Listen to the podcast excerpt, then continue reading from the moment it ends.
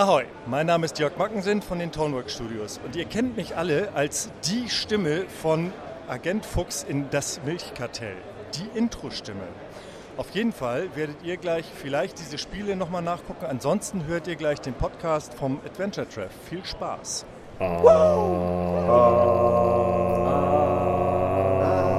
Adventure Treff, der Podcast. Ihr hört den Adventure Treff Podcast von der Gamescom in Köln.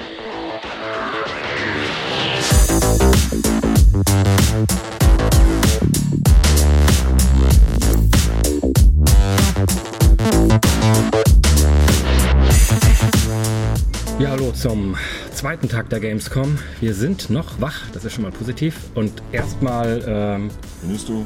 Die meisten von uns. die meisten von uns sind wach.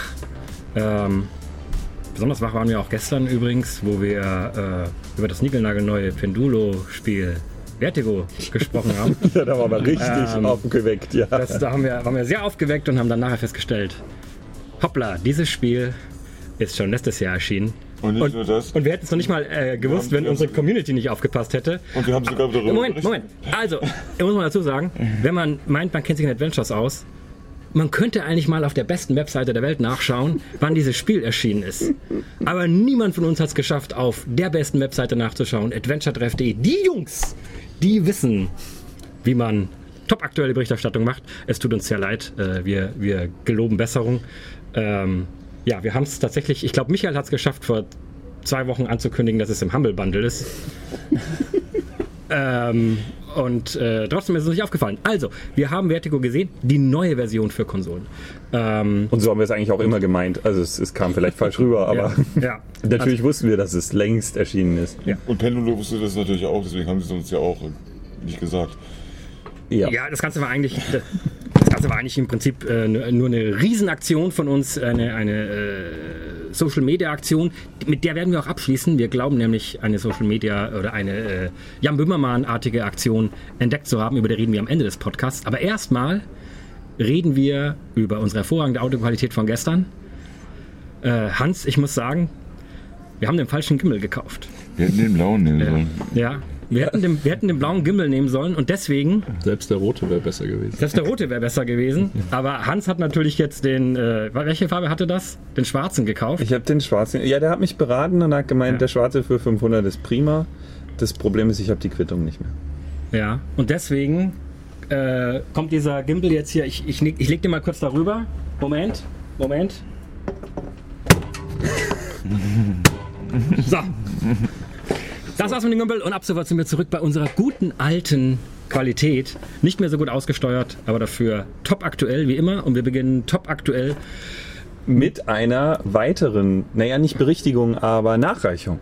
Ich habe heute herausgefunden, warum diese eine Booth im, im Indie-Bereich Asylum Booth heißt. Und die Antwort ist sehr langweilig. Es gibt ein Adventure-Spiel, oder nicht Adventure-Spiel, Spiele-Kollektiv, die sich als Asylum Indie Games zusammengeschlossen haben. So, und die haben dann halt einen Stand gemietet und da waren dann verschiedene Spiele drin.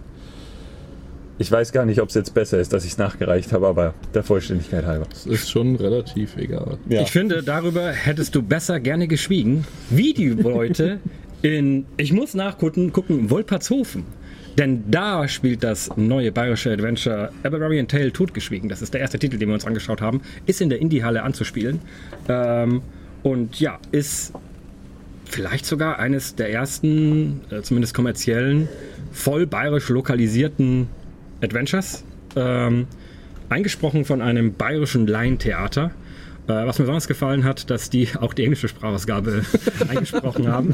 Äh, was, Das, das ist in, invers äh, Gabriel Knight 2. das ist invers Gabriel Knight 2. Also äh, da wird dann irgendwie so gesprochen wie What are you say? What are you saying, man? This is very good Bavarian beer. Ja, something like that. So ein bisschen. Ähm, genau, aber äh, ich habe es gespielt auf Bayerisch. Ähm, Müsstest du nicht auch in Bayerisch drüber reden jetzt? Sollen wir mal was probieren? ja, also Hans und ich, eigentlich gehen wir in Bayerisch weitermachen. Ich würde sagen, du machst Bayerisch und ich mach dir die Overvoice mit 5 Sekunden Versatz. Das passt total, weil Das Spiel ist im Das Borisch passt sehr gut, denn das Spiel ist auf Bayerisch mit deutschen Untertiteln. mit deutschen ja, Untertiteln. das versteht man. Selbst das Hauptpreis kannst du spielen. Selbst Leute, die nicht in Bayern wohnen, sind dieser Sprache mächtig. Ähm, ja, es spielt 1866 in Wolpertshofen und man spielt 1866 in Wolpertshofen. spielt. 1866 in Wolpertshofen. an Valentin Schmidt. An, das ist eigentlich schon Englisch. also es gibt dann Valentin Schmidt. Ähm, das ist ein Physikatsberichterstatter. Äh, Phy- Physikatsberichtersteller. Katzberichterstattung. Wie- Wisst ihr, was das ist? Ich hab's auch nicht gewusst. Ich hab's auch nicht gewusst. Ja, der macht, das, heute sagt man Zensus dazu. Der Das ist, zählt die Leute. es ist der, der die Leute zählt und äh, der ist unterwegs in Wolpertshofen, da wird er hingeschickt und er muss die Leute sehen. Und er kommt aus Minga. Er kommt aus Minga und jetzt kommt's, die Leute lassen sich nicht gern sehen. Das ist das Problem vom Spiel. Also er kommt an und, äh, und der Hans, äh, der, der Jan Kann schon nicht. kann, kann nicht mehr.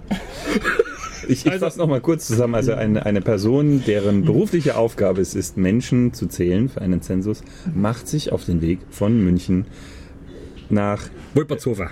genau bayerisches Kaff irgendwo und die Leute da lassen sich nicht zählen und hier beginnt die Problematik des Spiels, die den Spieler in eine Immersion treiben soll. Weil die Leute sagen ungefähr so: Was machst du da? Du hast überhaupt nichts zum Suchen in dem Dorf. So ein Tipp, der muss sofort weg. Die Freundlichkeit des Empfangs lässt zu wünschen übrig. Und ähm, ja, deswegen, ich versuche es nochmal vielleicht ein bisschen Hochdeutsch, ein bisschen mehr. Ich, ich könnte ja mal ins bayerische Hochdeutsch übersteigen. Ähm, oder magst du weiter synchronisieren? Ich glaube, da brauchen wir es lang. Na, Ähm, weil ich habe echt viel Text und bin noch nicht erst am Anfang. Also, ähm, es spielt, wie gesagt, in Wolpertshofen äh, und damit er diese Zählung, also damit er diese, diese äh, Berichterstellung schafft, muss man also nur Tricks anwenden, um diese Leute ähm, herauszufinden, nicht nur sie, sie, sie zu zählen, sondern auch herauszufinden, was sie machen, was sie arbeiten und so weiter. Also eigentlich ein total bürokratisches Spiel. Ist äh, Echtzeit 3D, sieht auch äh, echt gut aus. Also jetzt nicht irgendwie nur so irgendwie so ein, was Game Jam-artiges, sondern es ist ein, also wirklich ein vollwertiges Produkt. ist es blau-weiß? Äh, es ist blau und weiß. Äh, Ich habe auch Bierdeckel bekommen als, äh, als Mitbringsel vom, fürs, fürs, vom Spiel. Ist auch ein bayerischer Entwickler, der auch schön bayerisch spricht. Ähm, ja, und man, ähm, so, und jetzt muss man also das, diese verschiedenen Sachen rausfinden, muss sich da, ja, im Prinzip hineinschleichen in das Dorf und verschiedene Tricks anwenden, um eben herauszufinden, was los ist. Und dafür verwendet man im Spiel klassische Gameplay, äh, Adventure-Gameplay-Elemente, aber auch Elemente, die man so aus dem Brettspielbereich so ein bisschen kennt. Das heißt, es gibt, so verschied- man, es gibt so viele verschiedene Fertigkeiten, die man sammeln kann. Etwas, wenn ich es richtig sehe, was wir später auch nochmal bei Don't Not so ein bisschen sehen werden. Also man kann Charaktereigenschaften verbessern, je nachdem, äh, was man äh, herausfindet oder was man sammelt. Brezen essen zum Beispiel ist, äh, hilft der Aufmerksamkeit. Ähm, und so gibt es verschiedene Items, die mal Bier, ich weiß nicht, ob das Bier gut ist, aber es gibt es auch. Äh, man kann auch Weißwürste sammeln, Weißwürste sammeln. Äh, die sind besonders äh, hervorragend. Außer nach 12, dann zieht es viele Punkte ab und der Bayer weiß auch ganz genau warum. Also Basti und ich haben sehr gelacht. Wir haben sehr Rest- gelacht. Der Rest sagt, Genau. hä. Ja, also die Aussage war, es gibt da Weißwurst in unserem Spiel äh, und die ist hervorragend, außer nach zwei wieder, dann gibt es einen Malus. ähm, Ist einfach nur gut. Also, also ich kann Würstchen den ganzen Tag haben. ja. Ja, ist mal eine bayerische Weißwurst nach 12. Ja, aber nach 12 Uhr ist Und das ist nicht das Problem. Aber ist sie, während ein Bayer zuschaut? Das ist das Problem. Es gibt ja einen Grund, weil äh, hier sinnloses, dieser Podcast wird ewig dauern. Sinnloses äh, äh, Wissen, dass man den Werbemillionär vielleicht mal irgendwann brauchen kann. Warum darf man die Weißwurst nicht nach zwölf essen? Weil die früher immer frisch gemacht worden ist und nach zwölf ist die kaputt. Und das ist deswegen der Grund, warum man die Weißwurst nicht nach zwölf isst. In Bayern sagt man, die Weißwurst darf das Zweifeleiten nicht hören. Und der Bayer jetzt, haben wir äußerst jetzt, schon, jetzt haben wir alle verloren. Innovativ alle. und modern Alle. ist, behält er das bei, obwohl es nicht nötig ist. Genau, also das ist so ein bisschen mit drin. Also man kann äh, Eigenschaften stärken, indem man Elemente sammelt und die auch dann später in, ja, in so, im, im Prinzip in so äh, Art äh, Fertigkeitsduellen ähm, anwenden. Das heißt, es gibt dann Situationen, wo man dann äh, zum Beispiel im Dialog äh, bestimmte Fertigkeiten braucht. Und das wird aber dann, das ist ein bisschen mit so Glück verbunden, man würfelt dann, so wie man das aus Brettspielen halt so ein bisschen auch kennt. Ne? Also der eine würfelt, der andere würfelt. Und je nachdem, welche Fertigkeiten man hat, hat man bessere Chancen oder schlechtere Chancen. Also sowas kommt da drin vor. Ähm, es kommen Streitgespräche vor, so ein bisschen wie die äh, Schwertkämpfe in Monkey Island, aber ein bisschen umfangreicher. Also man kann, wenn man Informationen gesammelt hat von anderen Leuten, kann man die gegen andere Leute wieder einsetzen. Ähm, spannend fand ich, dass bei diesen interaktiven ähm, Kampfdialogen, sage ich jetzt mal, dass man dann auch sieht, was einem fehlt. Also man sieht nicht nur die Auswahlsachen, die man hat, sondern man sieht auch, da gibt es irgendwas, das habe ich noch nicht, das ist noch gelockt, das ist dann einfach ausgegraut und man weiß, dass da was wäre. Ähm, ja, und so arbeitet man sich im Prinzip äh, der Reihe nach durch. Es ist aber natürlich alles so ein bisschen Augenzwinkern. Es hat natürlich viel Lokalkolorit. Ähm, es wird sehr viel ähm, ja, Augenzwinkern über das hintlerwälderische Bayern, wenn man so ein bisschen erzählt. Und natürlich gibt es irgendein Mysterium da drin. Das Spiel halt heißt totgeschwiegen. Ich weiß nicht genau, um was es am Ende geht, aber irgendein Mysterium ist natürlich in dieser Stadt zu finden. Ähm, es gibt eine Recherche-Mechanik, äh, die so ähnlich ein bisschen ist wie bei Sherlock Holmes. Also man kann Orte oder Items untersuchen und dann halt auch herausfinden oder halt äh, bestimmte Bereiche näher reingucken, um dann auch da wieder ja, neues Wissen zu sammeln. Ähm, ja, so ein bisschen wie bei, oder auch bei Vanishing of Ethan Carter, das hat mich so ein bisschen auch erinnert. Auch der ganze Stil ist so ein bisschen, ne? man kommt an in dieser eben bayerischen Welt, die so ein bisschen fremd ist, ähm, weil halt eben, ja, hinterwälterisches äh, das meine ich jetzt gar nicht böse, sondern halt so, so ein bisschen Back, Backwood Bayern ähm, sage ich jetzt mal, ist so ein bisschen mit drin. Nicht zu verwechseln mit Backwood Entertainment, zu denen kommen wir später noch. Da kommen wir auch noch dazu, ja. Also wir manteln hier alles super schön. Ähm, es gibt 10 Stunden Spielzeit, also doch schon einiges zu machen. Ähm, es gibt elf unterschiedliche Enden. Ähm, die verschiedenen Handlungen, die man, ma- äh, die man macht und auch die Auswahl, die man trifft bei Gesprächen mit den Einheimischen und auch bei den Aktionen, die man macht, die haben alle sehr viel Auswirkungen darauf, wie das Spiel läuft. Also es ist alles so äh, sehr nonlinear. Ein Trend, den ich meine, äh, spätestens heute auf der Gamescom gesehen, bemerkt zu haben. Ich würde behaupten, ist der aktuelle Trend, dass man sehr viel so über diese, wie man sagt, meaningful choices, also indem man Entscheidungen trifft, die wirklich auch zumindest einen gewissen Anteil an der Geschichte ähm, verändern und die auch vielleicht zu unterschiedlichen Enden führen. Auch das äh, kommt, kommt da drin vor. Das heißt, es gibt so viele Enden wie Einwohner in dem Dorf, die erzählen soll. Ich, wa- ich weiß nicht, wie viele Einwohner es wirklich sind. Äh, es sind schon ein paar da. Das weiß Ähm, keiner, deswegen ist er ja zum Zählen. Ja, ja, ja, das ist richtig. Ja, sehr gut, sehr gut. Wir wissen es nicht. Wir wissen es nicht. Was man noch sagen kann, wer den Trailer anguckt, ist, äh, im Trailer sieht man Kämpfe tatsächlich. Es gibt auch eine, also sie haben wirklich viel Mechanik da reingebaut. Es gibt eine, eine Kampfmechanik, die ist aber rein optional, habe ich mir nochmal versichert. Die, die, äh, der Entwickler dort sagt, eigentlich mag er das auch selber nicht. Es gibt für jeden Kampf, also man muss es nicht machen, so ein bisschen wie bei Indiana Jones, bei den alten Indiana Jones Lucasfilm Adventures, wo man ja auch boxen konnte. Ähm, so ist es da im Prinzip auch. Es gibt eine Puzzle-Lösung, wenn man so will, oder eine Dialoglösung. Aber man kann eben manchmal auch einfach hinterrücks äh, jemanden, ja im Prinzip, also die werden nicht gemeuchelt, hat man mir gesagt, die sind alle nur bewusstlos, weil man muss sie erzählen. ähm, ja, ja, das aber, immer. äh, aber das kann man tatsächlich machen. Also sowas, sowas äh, kommt da quasi auch vor. Soll Ende des Jahres erscheinen. Es gibt einen Tag-Nacht-Rhythmus, kann ich auch noch erzählen. Also man sieht, da ist echt viel drin in dem Spiel. Ungewöhnlicher Titel. Ich bin gespannt, wie der am Markt ankommt, weil ich es nicht genau weiß, wie sowas angenommen wird.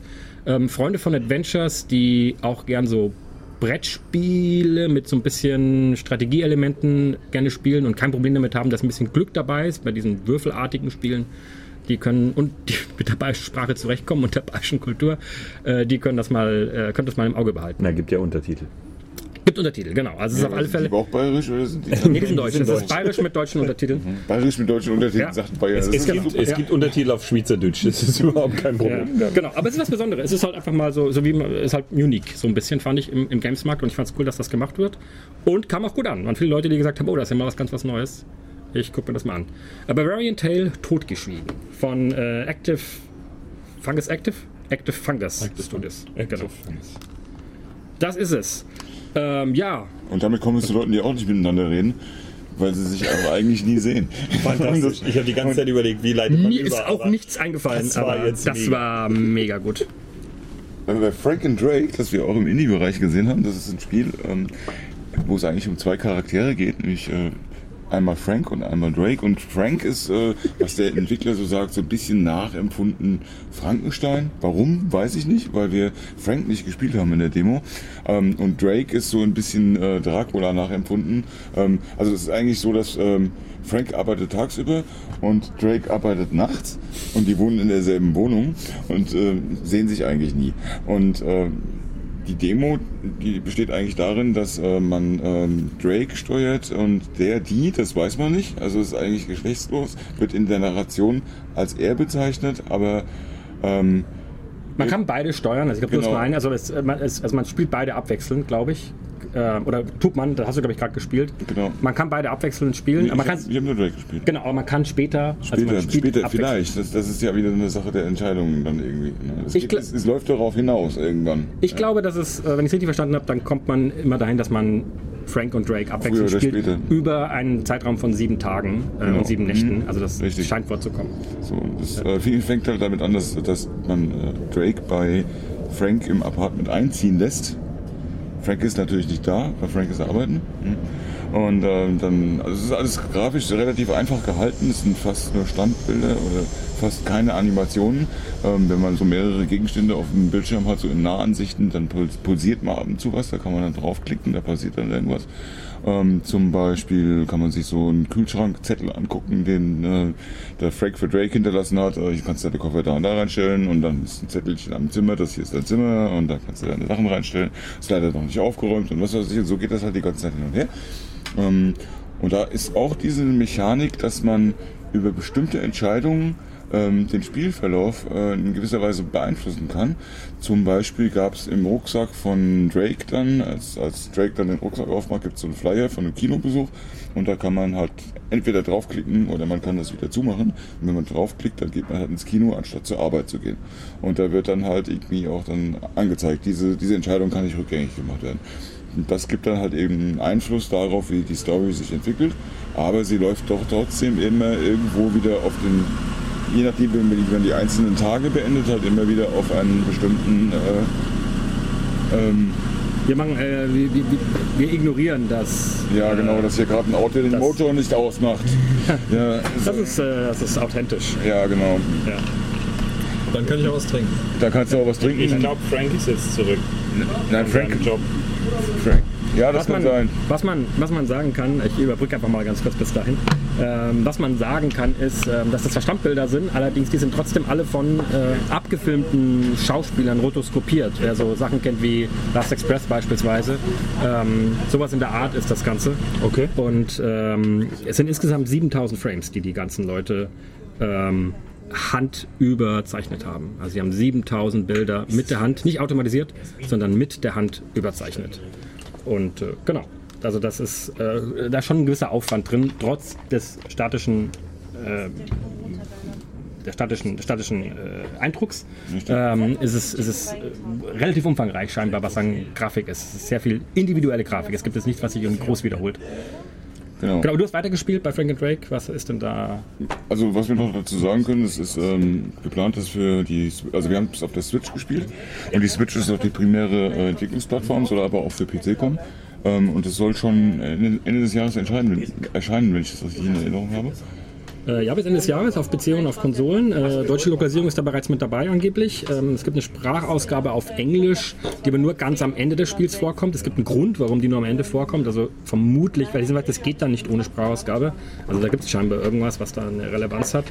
Ähm, genau, und das, äh, weil es eben sehr entscheidungsgetrieben ist und viele Entscheidungen eben auch das Spiel sehr stark verändern können, ähm, wird es wohl auch so ein bisschen was wie ein äh, Choice Chart geben, glaube ich. Ich hoffe, ich sag's nicht. Genau, einen Entscheidungsbaum gibt es auf alle Fälle, den man dann sehen kann, wo man Den noch kann man sogar anklicken. Also es gibt Ah, ja. die Möglichkeit, so ein, so ein Icon anzuklicken, wo man verschiedene Stati sehen kann. Ja, zum Beispiel auch, äh, welche Optionen man schon abgearbeitet hat. Und das kann man auch im nächsten Spiel dann wieder aufrufen. Dann sieht man auch, was hat man schon gemacht, was hat man nicht gemacht. Und äh, kann dann nochmal einen anderen Weg gehen. Und, und da liegen auch wirklich hinter diesen Entscheidungen komplett andere Szenen teilweise. Also dieses, dieses Kino, da, da kommt man halt auch wirklich nur hin, wenn man auch dieses, dieses Kino- Kinoplakat halt angeklickt hat. Äh, ansonsten geht man halt zur Arbeit und ich nehme an, das ist dann die Stelle, wo Frank wieder quasi äh, als Charakter dann äh, in Erscheinung tritt und sein Part dann wieder gespielt wird, bis er dann wieder arbeiten geht und dann das wieder auf Drake übergeht und so weiter. Irgendwann im Laufe dieser sieben Tage werden die sich dann über den Weg laufen und was dann passiert, das wissen wir wahrscheinlich erst, wenn das vollständige Spiel erscheinen wird. Es wurde mir ein bisschen was verraten, aber ich äh, darf es nicht weiter erzählen. Deswegen Nein. erzähle ich es auch nicht weiter. Ähm, man, äh, was man noch sagen kann, übrigens kleine gra- grammatikalische äh, Anmerkung, Plural von Status, Status, Utiklination. Was? Ja, Plural von Status ist Status. Zwei, zwei Status. Status geht aber auch. Äh, ja, das ist, das ist der Proletenstatus. Nein, ist alles gut. Äh, aber Stati ist tatsächlich falsch. Ähm, genau, was man noch sagen kann, vier bis sechs Stunden wird ein Durchlauf dauern, so wie, so wie hoffentlich jetzt auch nicht das, der Motor hier von diesem Auto dauert. Ihr seid live dabei. Ähm, genau, also vier bis sechs Stunden dauert ein Durchlauf. Ähm, es gibt fünf verschiedene Enden, sehe ich hier gerade noch. Ähm, also es gibt auch auf alle Fälle ein Incentive, es mehrfach zu spielen. Man soll es wohl auch mehrfach spielen. Ähm, von daher, glaube ich, gibt es da durchaus einiges, einiges zu sehen. Und das ergibt sich wohl auch aus diesen eben 7000 gezeichneten, rotoskopierten Bildern. Es ist einfach ein sehr individuelles, ähm, umfangreiches Spiel. Frank and Drake. Ich fand's hübsch eigentlich. Also, Total, ja. ganz, Cooler was mir auch gut gefallen hat, war die Musik. Das war so ein leicht, ähm, ja, sehr leichter Jazz, der so leicht im Hintergrund mitgelaufen ist. Wobei der Entwickler uns auch gesagt hat, das ist nur die Musik von Drake. Ähm, bei Frank hat eine, eine, völlig, eine völlig andere Musik. Also Das ist Und- richtig, und- genau. Also es gibt genau. zwei verschiedene Musikstile, je nach Frank and Drake. Und Ja. auch so das Interface ändert sich wohl so ein bisschen. So die, die, der Font ist dann anders, also die Schriftart. Ähm, also genau, so, solche Ideen kommen da rein. Ähm, ja, clevere neue Ideen, fand ich. Äh, und trotzdem sehr klassisches, sehr klassisches Adventure-Gameplay eigentlich. Das ist eigentlich im Prinzip. Ähm, Du sagst clevere neue Ideen. Äh, Das ist genau das, was ich nicht habe für die Überleitung äh, zum nächsten Spiel. Das macht nichts, dann machen wir jetzt eine kurze Pause und überlegen uns was. Bis gleich. Hi, this is Ron Gilbert, and welcome to the Adventure Treff podcast.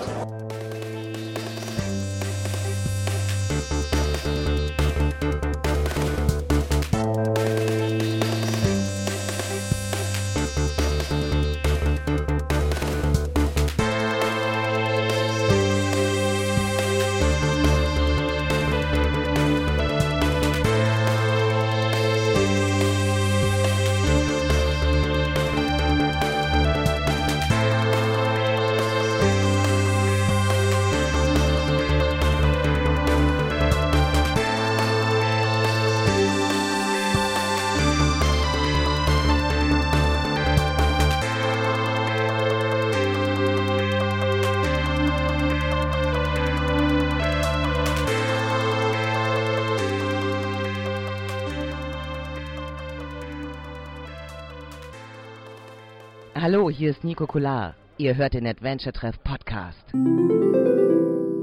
Während dieser kurzen Pause sind wir echt nochmal ganz tief in uns gegangen. und aber uns woanders- ist und woanders hin. und, und haben uns auch noch woanders hingesetzt, weil äh, da jetzt sich noch andere Leute neben dran gesetzt haben. Wir hoffen, das war nicht allzu sehr störend. Für, die Leute, für die Leute, Ich lasse das jetzt mal offen. Jedenfalls sind wir wir, stinken ja auch ein bisschen. wir sind sehr in uns gegangen, tief in uns und haben keine gute Überleitung gefunden. Deswegen gehen wir jetzt tief ins Innere eines Smartphones. Bitte, Jan. Ja, äh, als nächstes haben wir Backfirewall gesehen. Backfirewall underscore. Ich weiß nicht, wie man das ausspricht. Äh, Unterstrich. Du musst das L Unterstrich. lang betonen. Entschuldigung. Aber es ist ein englischer Titel, das ist schon richtig, oder? Ja, ähm, keine Ahnung, egal. Äh, ist ein Schweizer Studio und Sven, sag's uns, du weißt es. die haben was sehr Interessantes gemacht. Das Spiel spielt im Inneren eines Smartphones und praktisch alle, all die Software, all die Hardware, die im Smartphone stattfindet, ist personifiziert und ist da als physikalische Repräsentation in dieser, in dieser Welt. Und wir übernehmen die Rolle von einem Update-Assistenten in diesem Smartphone, der also jetzt gerade aktiv wird, weil eine neue Version von dem Betriebssystem ist da, muss aktualisiert werden. Leider bekommt das aktuelle Betriebssystem OS 9 das mit und das mag es gar nicht, dass, dass es jetzt ersetzt werden soll durch ein neues Betriebssystem und macht es jetzt also uns, dem Update-Assistenten, so schwer wie möglich, dieses Update durchzuführen. Und spielerisch bedeutet das, dass wir also äh, anfangen, ähm, in, der, in dieser Welt uns zu bewegen. Wir interagieren mit OS 9, dem Betriebssystem und Bösewicht des Spiels im Grunde. Äh, Erscheint es auf Apple-Geräten später das Spiel? das kann gut sein. Das wird noch eine spannende Einreichung bei Apple für den App Store. Ja, und wir haben verschiedene Fähigkeiten. Äh, die erste Fähigkeit, die wir Haben haben, wir heute schon ein paar Mal gehört. was? Ja, dass das ein Adventure mit Fähigkeiten. Ja, die erste Fähigkeit, die wir haben, ist Delete. Äh, Das heißt, wir können äh, uns Sachen in der Gegend angucken und löschen und dann sind die weg. Und das ist quasi so das Tutorial-Level, wo man in so einer Kiste aufwacht und da nicht rauskommt. Wir haben heute einfach kein Glück mit unserem Also ihr hört, Podcast. ihr hört, ihr hört, vermutlich, vielleicht hört ihr es auch gar nicht, aber falls ihr es hört, dann hört ihr Solingen. genau. Das ist der Sound von Solingen. ja, nee, aber äh, Mach weiter, Jan. Also, Wo war ich stehen geblieben? Äh, man, kann, man kann Sachen löschen. Und Ja. Im Tutorial- Tutorial-Level Level muss man halt diese Kiste, in der man drin sitzt, löschen, um rauszukriegen, wie man das Spiel steuert. Und äh, dann das, die Spielwelt spielt viel mit äh, Informatik, Computer-Klischees. Man sieht, ist nicht online. Nee, nee, ich bin nur irritiert, weil ich mir gedacht habe, warum leuchtet Jan plötzlich? Aber es ist, weil er auf sein Handy angemacht und gleichzeitig seinen Schritt angeleuchtet hat dadurch. Und ich weiß nicht, warum er das tut. Das ist meine Spezialfähigkeit. Gut. Wir sind praktisch Es ist. Donnerstag-Podcast. Es tut uns echt leid. Es, Ja. es wird nicht besser. Nee, es kommt noch ein Freitagspodcast. Freut euch. Die Fantastic Four mit solchen Fähigkeiten halt. Ähm, Wo warst du stehen geblieben, Jan? erschwerte Umstände. ähm, äh, naja, man kriegt halt äh, über das Spiel hinaus noch, äh, noch andere Fähigkeiten. Man kann, glaube ich, Sachen farbcoden, man kann Sachen invertieren, dann fliegen die an die Decke. Und über die Zeit hinweg kriegt man mehr solche Fähigkeiten. Dadurch werden die Aufgaben komplizierter, weil man die jetzt kombinieren kann. Was ich besonders markant finde in dem Spiel ist, dass es äh, super witzig geschrieben ist. Also die ähm, nehmen all diese, diese ähm, Ideen, wie Dinge in deinem Smartphone als Charaktere oder als Umgebung wären. Äh, man findet zum Beispiel das Radio, das im Grunde die äh, Musik- und Podcast-App ist. Und äh, das erzählt dir dann, ähm, was der User von dem Smartphone so über den Tag hinweg gemacht hat. Äh, man kann das ausschalten, glaube ich. Ähm, Man kann Bilder finden, die der User gemacht hat. ja, man kann in den Bildern von den Usern äh, rumwühlen.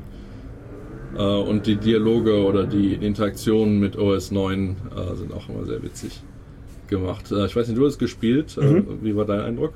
Hat mir insgesamt sehr gut gefallen. Ähm, das Tutorial war relativ einfach, gut gemacht. Die Grundidee, auch das schon wieder eine lustige Konzeption, man will aus dem Müllbereich raus, wo auch diverse Dinge aus irgendeiner Rutsche drin landen vom ja, Telefon, die gelöscht werden sollen. Ist so, dass OS 9 dich löscht und dann bist du halt im Mülleimer. Genau, und von da kann man sich aber rausarbeiten. Ja. Ja. Äh, Und OS 9 ist auch etwas unzufrieden, weil im Zuge der Löschung verliert es seinen Körper. Sagt aber dann, naja, dann muss es halt so gehen. Und man hat nur noch ein Auge von ihm zum Sehen. Ähm, und Klingt sehr durchgeknallt alles. ja, es ist, es ist eine schöne Mechanik. Man läuft rum, First Person, ähm, klickt auf Sachen, kann seine Sonderfähigkeit benutzen und kriegt auch verschiedene Impulse, kann auch Logdateien nachlesen. Und was mir sehr gefallen hat, ähm, die Entwickler haben noch darauf aufmerksam gemacht, es entsteht irgendwann noch eine größere, etwas ernsthaftere Metaebene, weil dieses Smartphone völlig bedingungslos dem Nutzer folgt. Beziehungsweise ich glaube, es ist auch festgelegt, dass es eine Nutzerin ist. Und dann wird es so ein bisschen hinterfragt, also was weiß dein Telefon eigentlich über dich und ähm, möchtest du diese Person überhaupt unterstützen? Möchtest du vielleicht ihr Telefon komplett lahmlegen, weil es keine gute Person ist oder irgendwie so? Also solche Fragen spielen dann mit der Zeit wohl auch noch eine Rolle, was ich sehr spannend fand. Aber ich fand es auch wahnsinnig gut geschrieben, sehr, sehr lustig. Der Podcast war klasse, weil es halt sowas völlig Belangloses. Ja, heute aufgestanden um 8 und dann Kaffee gemacht und dann gehst du halt hin und machst aus, weil es mega nervig ist. äh, das hat mir sehr gefallen. Was ich auch interessant fand, ist ein sehr neues Studio äh, in der Schweiz ansässig. Die haben kommen aus dem Filmbereich. Äh, ur- ursprünglich haben sie sich, glaube ich, in der Filmschule kennengelernt, haben mit Literatur angefangen, dann sind sie zum Film ge- übergegangen. Und dann haben sie ausprobiert, Spiele zu machen und haben gesagt, das ist das Medium, in dem sie Geschichten erzählen wollen. Und ja, jetzt haben sie ein ganz kurzes psychologisches Horrorspiel, was glaube ich kostenlos auf Steam ist, gemacht. Äh, ist auch ein ganz kurzes Spiel. Und Back Firewall ist jetzt ihr allererstes größeres Spiel. Und äh, nicht nur dafür sieht es sehr spannend aus, finde ich. Wie ist das andere kostenlos? Es war ein Wortspiel mit Not und K, aber dann mit K-N-O-T, also äh, Knoten Ja. geschrieben. Always not. Always- Not Knot. Not. Findet- ihr in unserem Artikel. Ja. Sven, äh, schreibt es in die Kommentare. Schreiben Sie, Das finde ich gut. Fanden wir, Sven, Sven löst alles. fanden wir hübsch. Also ich fand auch Präsentation super. Ehrlich gesagt, äh, ich lehne mich mal weit aus dem Fenster, aber ich sage, für ein Erstlingswerk wirkte es extrem gut organisiert, was die tun. Mhm. Da haben wir schon andere Indie-Studios gesehen. Ähm, das wird, glaube ich, gut und das ist auch schon sehr weit fortgeschritten, glaube ich. Ja, du meinst, es existiert. Ich glaube, man kann es schon durchspielen, sie polischen nur noch. Habe ich das jetzt richtig im Kopf? Ja, man kann gerade eine Demo runterladen auch. äh, Auch das, Steam. genau. Und es existiert, im Gegensatz zu Dingen, die nicht existieren. Ach, jetzt weiß ich endlich, worauf du raus willst. Ja. I Doesn't Exist ist nämlich das nächste Spiel. Ja. Genau genommen, eckige Klammer auf I, eckige Klammer zu, doesn't exist. Ich hatte eine Überleitung überlegt mit, dass es heute Morgen beim Frühstücksbuffet kein Ei gab. Aber deins finde ich Ja, besser. du warst halt zu spät. Ja. Ähm, haben sich wieder Jan und ich angeguckt. Heute war Stream Team unterwegs. Hauptsächlich habe ich sichergestellt, dass es sich nicht wieder abspaltet. Und, und mit, mit Jan und dir meinst du äh, Michael. Ja, genau. Ich und du. Du hast meine Identität gestohlen. Mir geht- Das nehme ich dir übel. In welchem Jahr ist das I Doesn't Exist erschienen? Vor zwei. Naja, Akt Ich hoffe- 1 gibt's. Es gibt, es gibt den ersten Teil? Es gibt Akt 1, Ah, ähm, was im Grunde die Demo ist. das wussten wir alle schon vorher. Natürlich. Das ist aber ein ganz spannendes Konzept, weil das ist ein, im Grunde ist das, ähm, also wer noch die, die, die alten Heim- Heimcomputer kennt und die nicht die komplett äh, Text, Text-Adventures, sondern die Text-Adventures, die noch Grafik dabei haben. Also wo obere Hälfte Grafik ist und untere Hälfte Text. Sowas ist das. Und äh, wir wissen ja alle, wie sperrig die teilweise waren, also bis auf die Sachen von Infocom, die sich dann wirklich hingesetzt haben und haben da 1400 äh, Wörter reinprogrammiert, die dieser Parser versteht und so.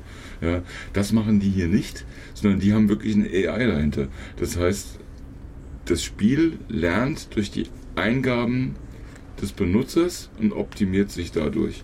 Und zwar in der Form, dass man es entweder online spielen kann, dann kriegt es quasi die, den Lerneffekt ähm, in Realtime mit, oder aber in der Offline-Version, wo es dann immer so die gelernten Dinge in einem Update mitkriegt.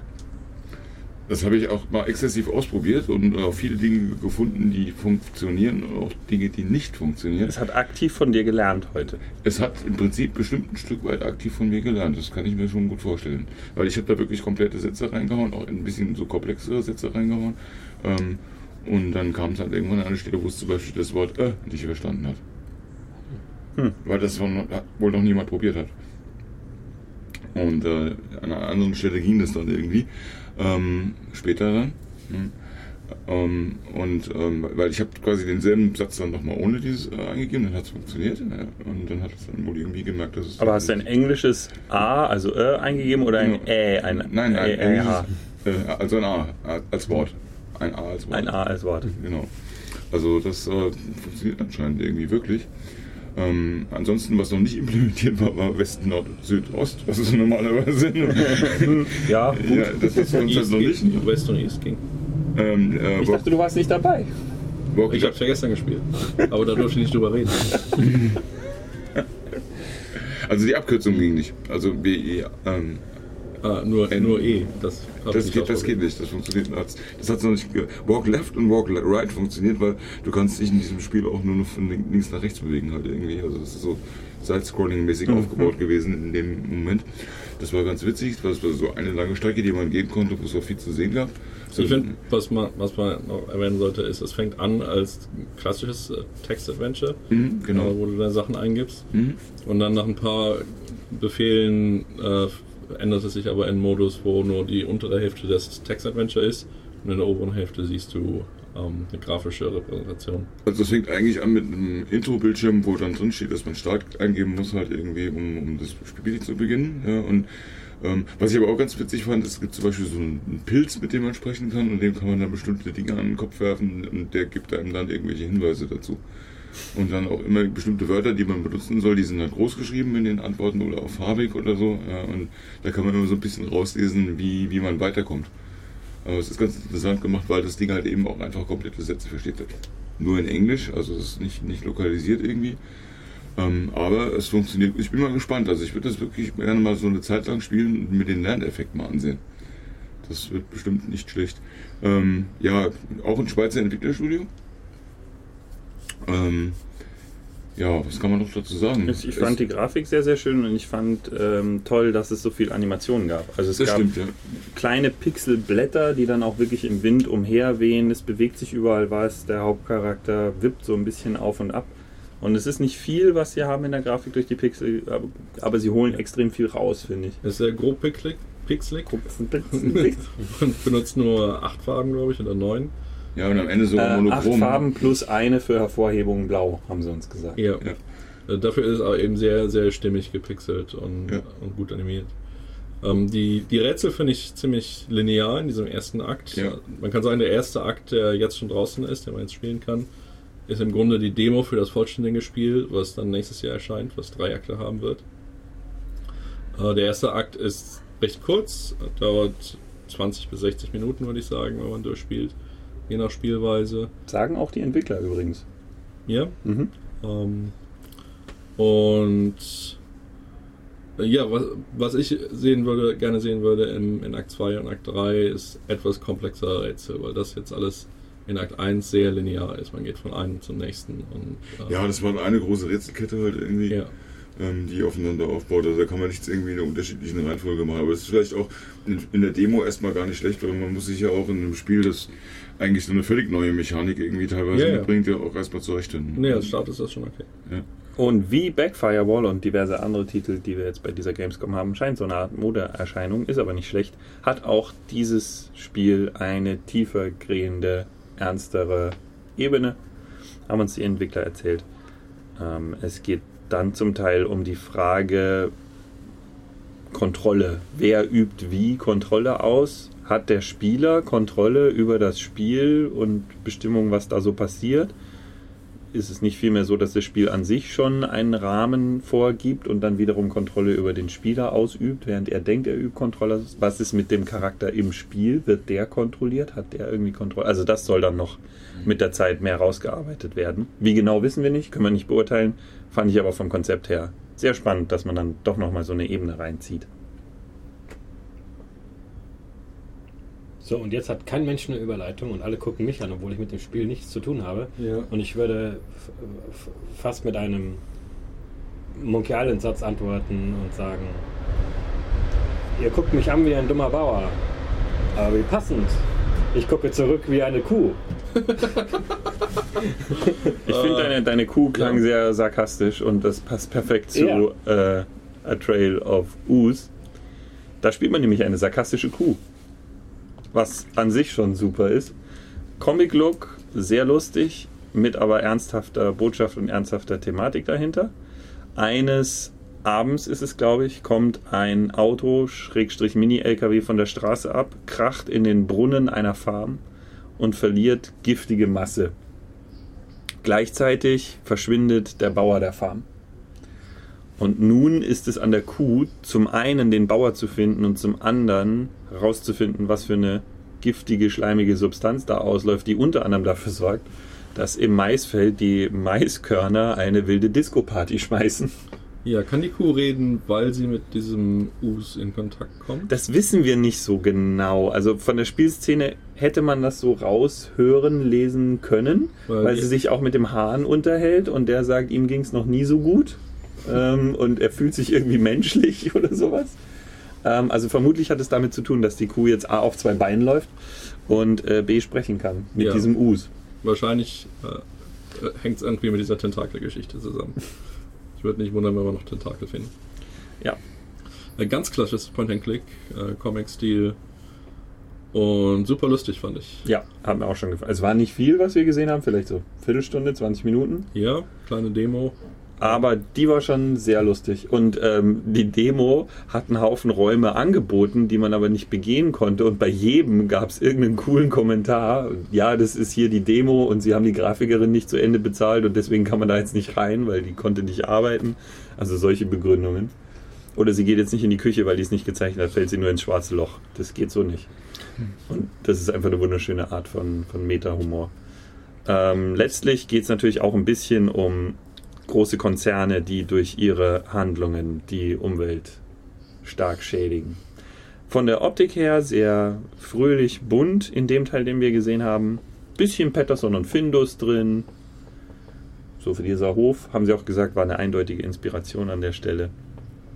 Ja. Und irgendwo zwischen süß und witzig. Art der Rätsel ganz klassisch. Ja. Sachen mitnehmen, kombinieren. Dialogrätsel, genau. Ja, ich glaube, viele, viele Inventarrätsel haben wir nicht gespielt, aber ja, man kann davon ausgehen, dass das alles ganz, ganz klassisch ist. Äh, die ähm, machen auch kein Geheimnis draus, dass sie aus den großen Klassikern des Genres Inspiration nehmen. Wann kommt's raus? Das dauert noch.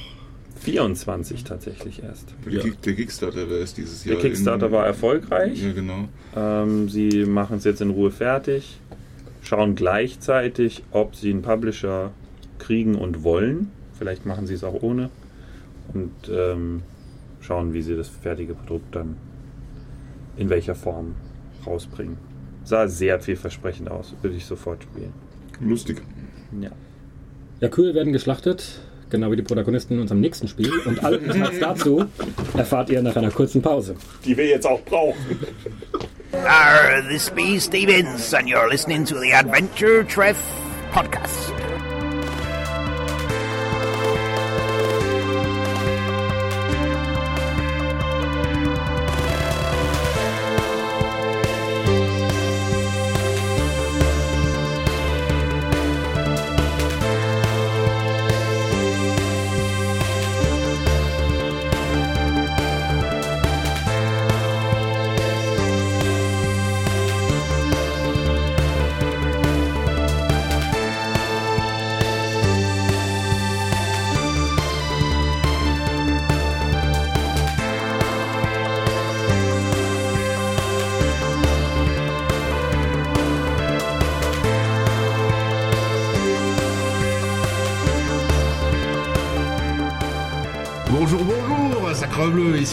Jean-Baptiste, le créateur de Lens Lotzengoer, et je suis quand même très très très très fier de parler à un podcast allemand, surtout que, bon, n'oubliez pas qu'on a gagné la guerre et pas vous, et donc, you're listening to the Adventure Treff podcast. Have a great time. Das war Französisch. Willkommen zurück. In unserem nächsten Spiel äh, geht es um eine ja, halbwegs reale Figur, die in echt existiert hat, die ein Haus gebaut hat und das war ein Mörderhotel, was der hingestellt hat. Ja, er hat sich mördermäßig, also äh, die, die Geschichte ist, dass, es, äh, dass er ein Mörderhotel gebaut hat, äh, um wirklich Leute umzubringen. Ähm, Das stimmt zwar nicht. Das stimmt nicht ganz. Wir lassen es jetzt einfach mal irgendwie so stehen. Tatsächlich war er wohl einfach ein scheiß Architekt und hat einfach Treppen ins Nichts gebaut und dann sind halt Leute da ins Nichts gefallen. Und er fand es irgendwie cool und hat die Leichen da gewartet. Äh, den, der, die, Lange Rede, kurzer Sinn, die Entwickler hat es nicht davon abgehalten zu sagen, basierend auf realen Gegebenheiten. Genau. Henry Holmes heißt das Ganze, äh, heißt, heißt der Serienkiller. Und darauf basierend oder darauf inspirierend gibt es jetzt einen neuen, einen vierten Teil aus der Dark Pictures Anthology. Äh, wir haben darüber schon mal berichtet. Ich glaube, auf der letzten Gamescom haben wir, glaube ich, den, oder vorletzten haben wir, glaube ich, den. Ähm, of hab- das haben wir den allerersten, hat zumindest, glaube ich, Jan und ich haben, glaube ich, Ja. den angespielt. Ich habe den Titel jetzt wieder vergessen. Man of Mean. das- Man of Mean, genau, das haben wir angespielt. Ähm, für alle, die es noch nicht kennen, äh, nochmal zur Erinnerung, äh, die Idee dahinter ist eigentlich so ein bisschen ähm, cineastische ähm, ja, Hor äh, Horrorspiele zu machen, die sich so ein bisschen anlehnen, so an die ganzen Horrorklassiker, auch vielleicht so ein bisschen aus den 80ern zum Teil, aber auch aus, an modernen Horrorklassikern. Sehr szenisch, ähm, Sehr blutig. sehr blutig, ähm, äh, spielt sich so ein bisschen, manchmal so ein bisschen auch wie die Quantic Dream Titel. Äh, es wird viel mit Choices auch gearbeitet. Äh, Until Dawn ist, glaube ich, vom selben Entwickler. Richtig. Genau, Until Dawn ist vom gleichen Entwickler. Das war Ähm, eigentlich so der Durchbruch gewesen von Supermassive Games. Also das, das Mhm. äh, war der erste richtig, richtig gute Titel und die Thematik davon von äh, Until Dawn ist auch später im zweiten Dark Pictures äh, Little Hope wieder aufgegriffen worden, nämlich dieses, dieses zehn kleine Teenie-Line ähm, Prinzip, das früher auch so aus den Klassiker-Serien wie ähm, zum Beispiel ähm, äh, wie heißt der Jason ähm, Freitag der 13. Freitag der 13. genau und so weiter halt so Gruppe von Teenies ist irgendwo und wird dann so nach und nach dezimiert. Darum, äh, das passiert auch in, in, in dem vierten Teil jetzt, der Devil in Me, ist auch das ähm, Season-Finale, wie Namco Bandai uns gesagt hat, äh, was dazu, was schließend ist, dass es vielleicht eine zweite Staffel gibt von dieser äh, Anthologiereihe. Wie gesagt, Fans von äh, Hor klassischen Horrorfilmen, äh, die gerne auch sowas als Spiel spielen und eben nicht diesen klassischen Survival-Horror mögen, sondern das geht ein bisschen narrativer. Für die ist es, glaube ich, immer ja schon eine, schon, eine, schon eine Bank, auf die man sich mal setzen kann. Naja, Ähm, Gore und Splatter sollte man aber vermutlich auch mögen. Natürlich, genau. Also man muss das mögen. Ähm, äh, es ist trotzdem ein bisschen anders wie die Vorgänger. Es hat sich ein bisschen weiterentwickelt. Ähm, inhaltlich geht es, äh, wie gesagt, darum, dass eine Filmcrew äh, ein so ein Mörderhotel besucht. Das ist, glaube ich, jetzt nicht exakt das, das äh, Holmes Mörderhotel, aber es ist inspiriert davon. Ähm, und äh, was passiert? Sie sollen eine Dokumentation darüber drehen, was passiert. Äh, natürlich wird, werden sie abgemo abgemeuchelt, wenn man so will. Es ist ein wahres Mörderhotel. Äh, man findet sich dann eben mit dieser Crew ähm, plötzlich eingesperrt, äh, muss Aufgaben lösen und muss Vielleicht halt irgendwie. verlieren sie nur das Bewusstsein. Wer weiß das schon? Wer weiß das schon? Dann legen sie im Kona. Die Überleitung ist gut, aber ich habe noch ein bisschen was zu erzählen und wir werden sie uns merken.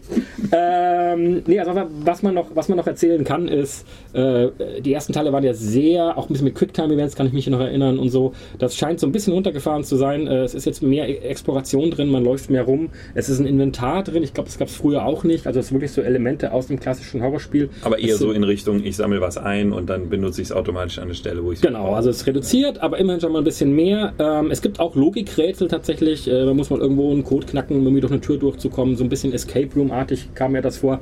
Man muss dazu sagen, ich hab, wir haben es uns jetzt wirklich nur ähm, bei Namco Bandai in der Vorschau angeschaut. Wir haben es nicht angespielt. Man kann es wohl in den Besucherhallen anspielen, aber nicht im Businessbereich.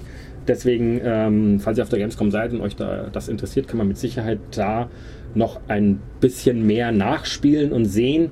Ähm, das Ganze dauert, soll ungefähr sieben Stunden dauern. Das erscheint mir ein bisschen länger als die anderen Teile. Also, aber Ähm, also die anderen habe ich, ich habe die schon am Stück durchgespielt, also zumindest Man of Medan und, und äh, Little Hope. Aber ich meine, ich hätte schon länger gebraucht. Das kann auch an mir liegen. Ja. Aber ähm, das war schon, da wird schon teilweise ein ganzer Tag bei mir draufgegangen. Okay, Wobei man also- natürlich zwischendurch immer mal Päuschen macht oder so, aber das waren schon so tagesfüllende Dinge gewesen. ja, okay, also, das, also man bekommt auf alle Fälle was für sein Geld. Man kann es als Singleplayer spielen und man auch als vor allen Dingen Multiplayer. auch qualitativ unglaublich viel für sein Geld, Ja. weil die, die sind echt gut produziert, die Dinge. Ist mega, ja. Das, das sieht man, da steckt richtig Geld drin, das ist eine richtig teure Produktion.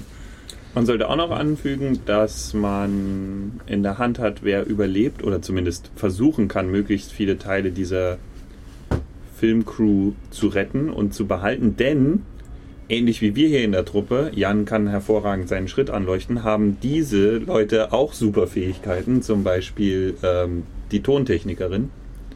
Die kann nämlich in den nächsten Raum reinhören mit ihrem Equipment. Und dann ist man besser darauf vorbereitet, was vielleicht als nächstes um die Ecke kommt, wenn man es schafft, sie lang genug am Leben zu halten. Äh, let, letzter Punkt vielleicht noch irgendwie, äh, wenn Hannes schafft, ah, Hans schafft, wenn Jan es schafft, sein Handy zu halten, dann schaffen wir es vielleicht auch gleich zum nächsten Titel. Was man noch dazu sagen kann ist, ähm, ich habe es auf den Vorgängerteilen schon so, Single und Multiplayer. Man kann, äh, ich weiß nicht, also ich glaube, geht, ähm, Michael nickt, man Ja. kann es als Shared Story spielen, also man kann im Multiplayer die Story gemeinsam erleben und jeder spielt dann eine andere Rolle, wenn ich es richtig verstanden habe. Also es hieß Local Multiplayer, ja. Genau, also das scheint irgendwie zu funktionieren. Wir hatten halt, wie gesagt, nur die allgemeine PR-Präsentation und konnten nicht reinschauen. Wann soll es erscheinen? Äh, am 18. November, gucke ich nochmal ganz kurz nach. Ja, am 18. November und äh, es wird auch ab 18 Jahren sein, so wie es aussieht. Ja, bei Peggy zumindest. Ja. Ist leider bei den Spielen, oder was heißt leider, ist das einfach auch notwendig, die sind halt nicht so günstig, wie man das von, von klassischen Point-Click-Adventures normalerweise gewohnt ist. Also die Konsolenversion legt man bei Scheinen schon teilweise 50, 60 Euro auf den Tisch dann irgendwie. ähm, Und auch wenn die dann später mal reduziert sind, ist es auch, kriegt man sie auch selten für unter 30 oder, oder so. Aber dafür kriegt man auch wirklich solides Handwerkzeug, da merkst du, da ist ein großes Team dran. Ähm, da ist, ist ein riesen Soundtrack immer dahinter, da sind unglaublich viele Animationen, es ist unglaublich hoch aufgelöst, auch viel Kamerafahrten, Aktionen und so weiter. Also ich, ich habe jetzt auch das äh, letzte davor noch nicht gespielt, da bin ich jetzt auch noch mal gespannt. Ähm, ich nehme an, dass es auch von der Qualität noch mal ein ganzes Stück über den Vorgängern liegt. Ähm, das ist House of Ashes. Ähm, da ist wiederum die Story eine ganz andere. Da bricht eine, eine ähm, Soldatentruppe im, im Irak, die bricht in ein Erdloch ein und, und äh, landet dann in einem, einem unterirdischen Höhlensystem, wo irgendein Dämon dann sein Zuhause hat, den sie damit stören. Und das ist auch ziemlich, ziemlich heftig irgendwie. Ich muss dazu sagen, die, es ist alles im gleichen äh, äh, Flair, kann man sagen, aber es sind unabhängige Geschichten. Es sind immer andere Charaktere und immer komplett unterschiedliche Geschichten. Man of Medan spielt zum Beispiel auf einem ähm, verlassenen Geisterschiff, also auf einem Frachter. Ähm, Little Hope spielt in einem ganz kleinen abgelegenen Dorf.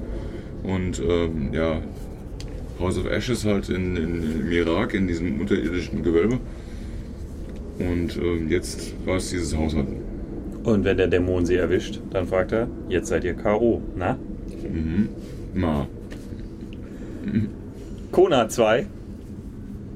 Tatsächlich, wer Kona gespielt hat, weiß, worauf er sich einlässt. Ähm, ich persönlich fand es sehr sympathisch, ehrlich gesagt, zu sagen, Kona war gut, wir machen noch mal eins. Natürlich mit neuer Story und leichten Verbesserungen und noch ein bisschen was Neuem.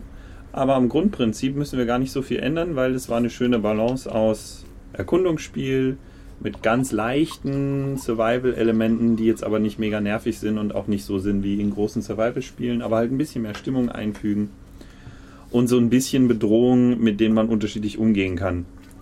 Äh, ich habe heute schon reingespielt. Man startet genau wie im letzten Teil mit einem Erzähler, der beschreibt, was passiert in First Person als Ermittler auf dem Weg zum neuen Einsatzort. Man hat wieder eine sehr eiskalte Umgebung, ist wieder in Kanada und auch wieder in derselben Zeit in den 1940ern, glaube ich. Richtig? 30ern? Ich glaube 30er. 30ern. Ja, 30er, ich glaub. 39, also sehr knapp an den 40ern, glaube ich. Ähm, und als erstes wird auf einen geschossen, während man in diesem Ruderboot ist. Und dann schafft man es mit Ach und Krach durch das eiskalte Wasser tauchend an Land. In unserem Text steht angeblich, dass es die 1970er sind, sehe ich gerade, in unserem eigenen. Dann würde ich das Ja. schätzen. Ja, weil, wie ich schon gesagt habe, die Leute von Adventure Treff kennen sich aus.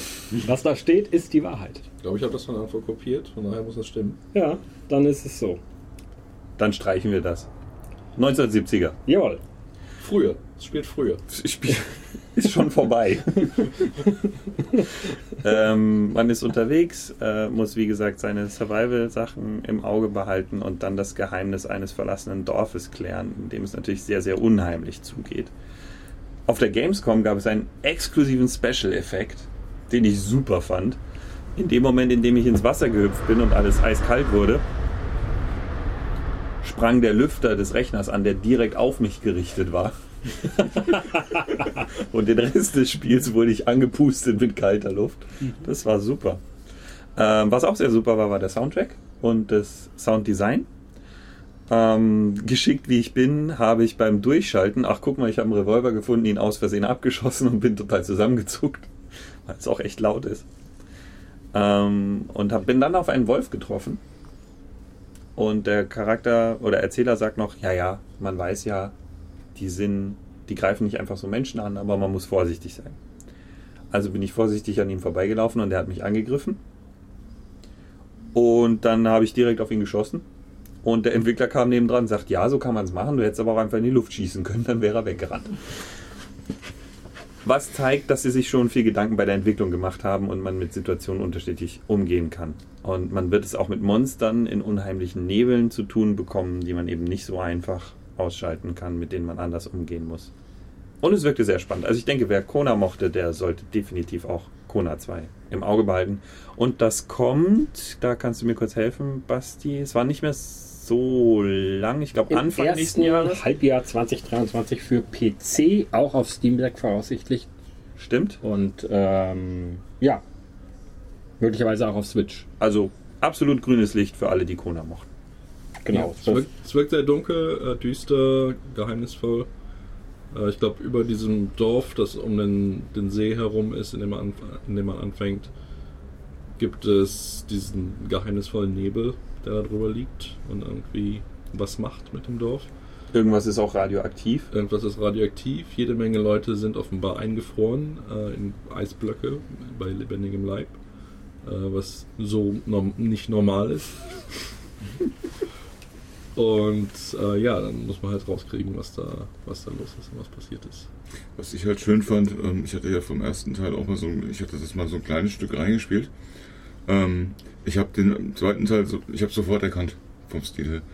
Also es ist, ähm, es hat irgendwie schon was Einzigartiges, auch diese, diese, der ganze Schnee und so weiter. Das spielt ja wirklich auch mitten in der Kälte halt irgendwo. Mhm. Und man sieht die ersten Bilder von Kona 2, weiß sofort, das ist Kona.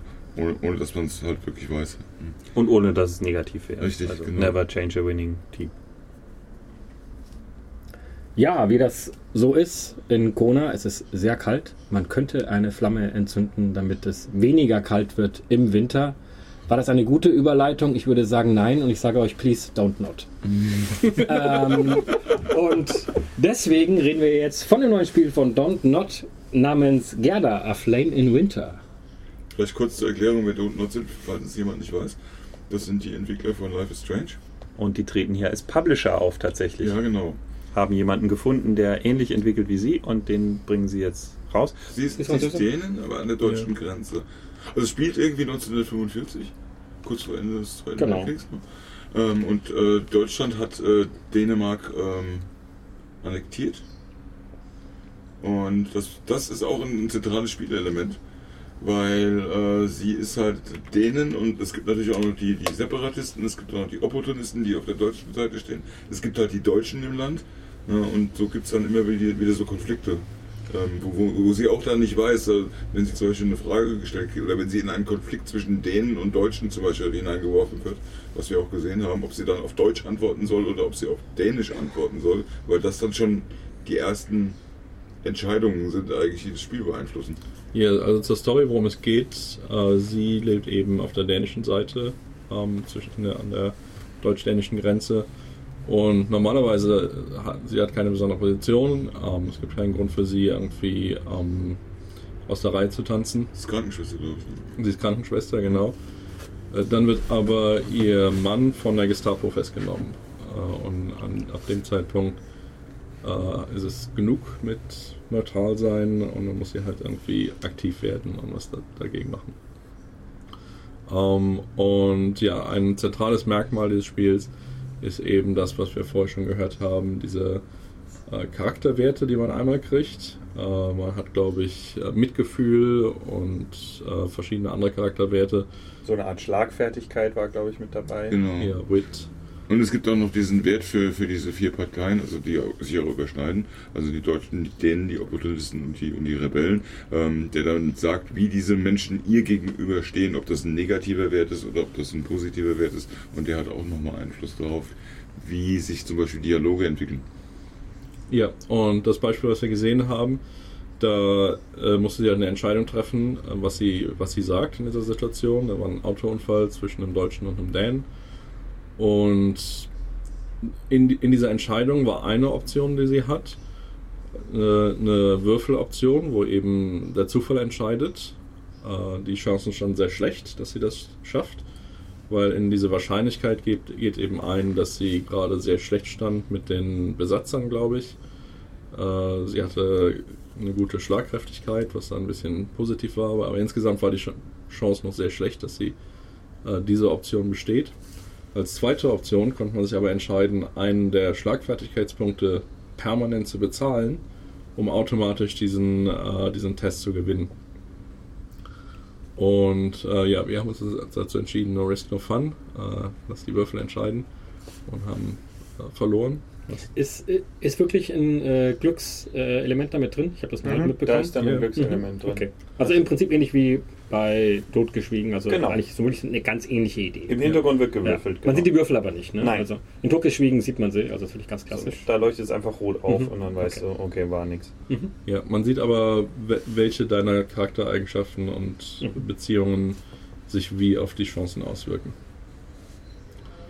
Und ähm, ja, äh, das fand ich ne- einen sehr interessa- interessanten Aspekt, fand ich, dass man eben Charakterwerte permanent bezahlen kann, um individuelle äh, Tests zu gewinnen. Hat mich sehr an The Council erinnert. Ich weiß nicht, ob das sonst jemand von euch gespielt hat. Nee, aber das war ähm, das hat dann. hat eine sehr ähnliche Mechanik.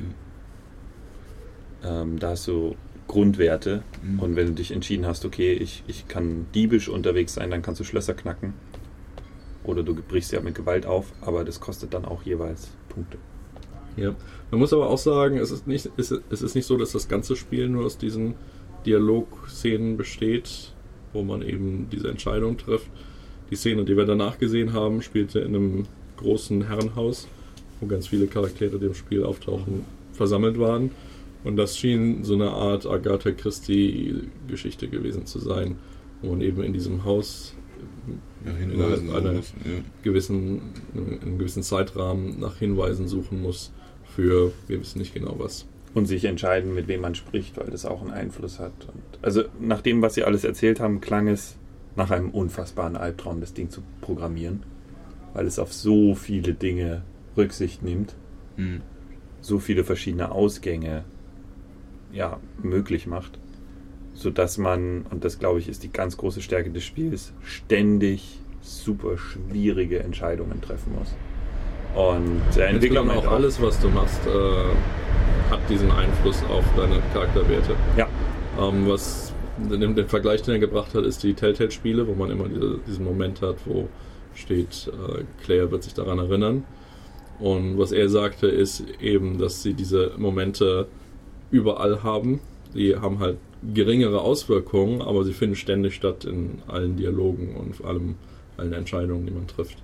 Und so kann man sich in Anführungsstrichen schon sehr früh ein Ende verbauen, Mhm. Weil man die falschen Werte dafür hat, sozusagen am Schluss. Und es ist wohl extra auch so gemacht, dass man nicht alle retten kann und kein mega rosa Wölkchen Happy End erreichen kann. Man wird sich immer hart entscheiden müssen. Weil wenn ich mich für etwas entscheide, entscheide ich mich auch immer gegen etwas. Mhm. Und eine Sache, die ich noch erwähnen würde, ist, es ist leicht einen Vergleich zu ziehen zu Life is Strange, weil es eben derselbe, derselbe Name draufsteht, aber wie wir schon gesagt haben, ist nicht derselbe Entwickler. Es, äh, Don't Not published das nur. Und ein Unterschied ist, dass es von, von dem, was wir gesehen haben, nicht so filmisch inszeniert ist wie Life is Strange.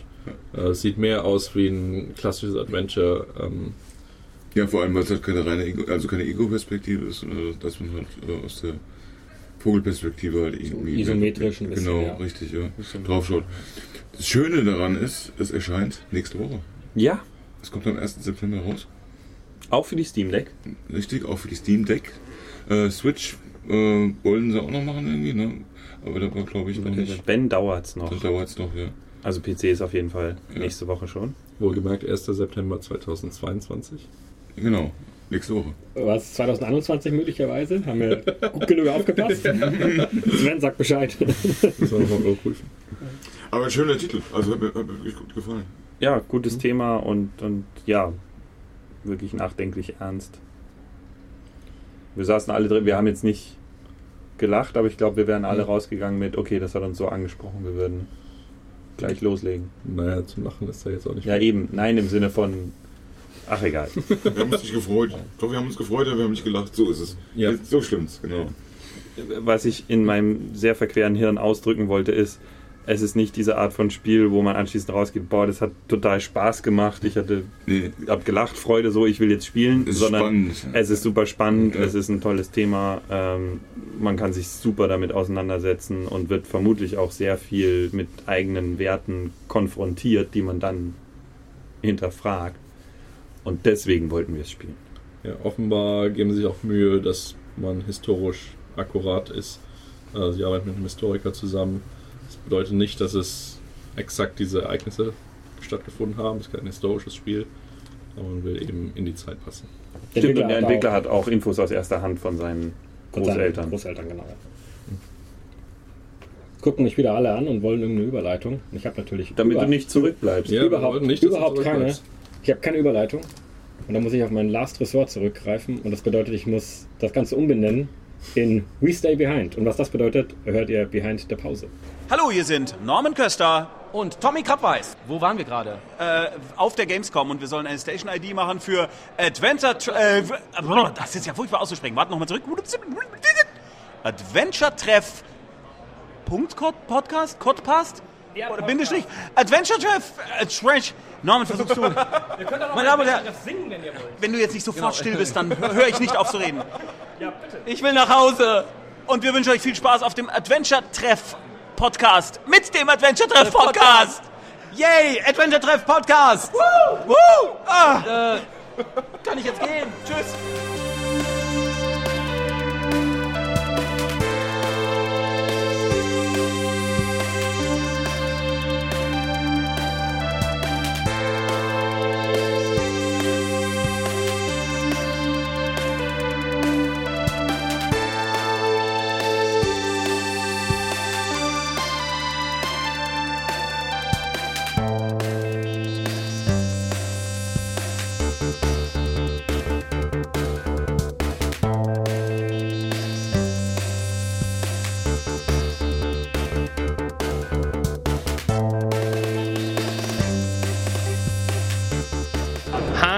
I'm William Barr. You might remember me from such games as Her Majesty's Spiffing. I'm wishing you a jolly good day, and you're listening to the Adventure Treff podcast. Was sagt die Nintendo Switch zum klobigen weißen Kasten? We stay behind.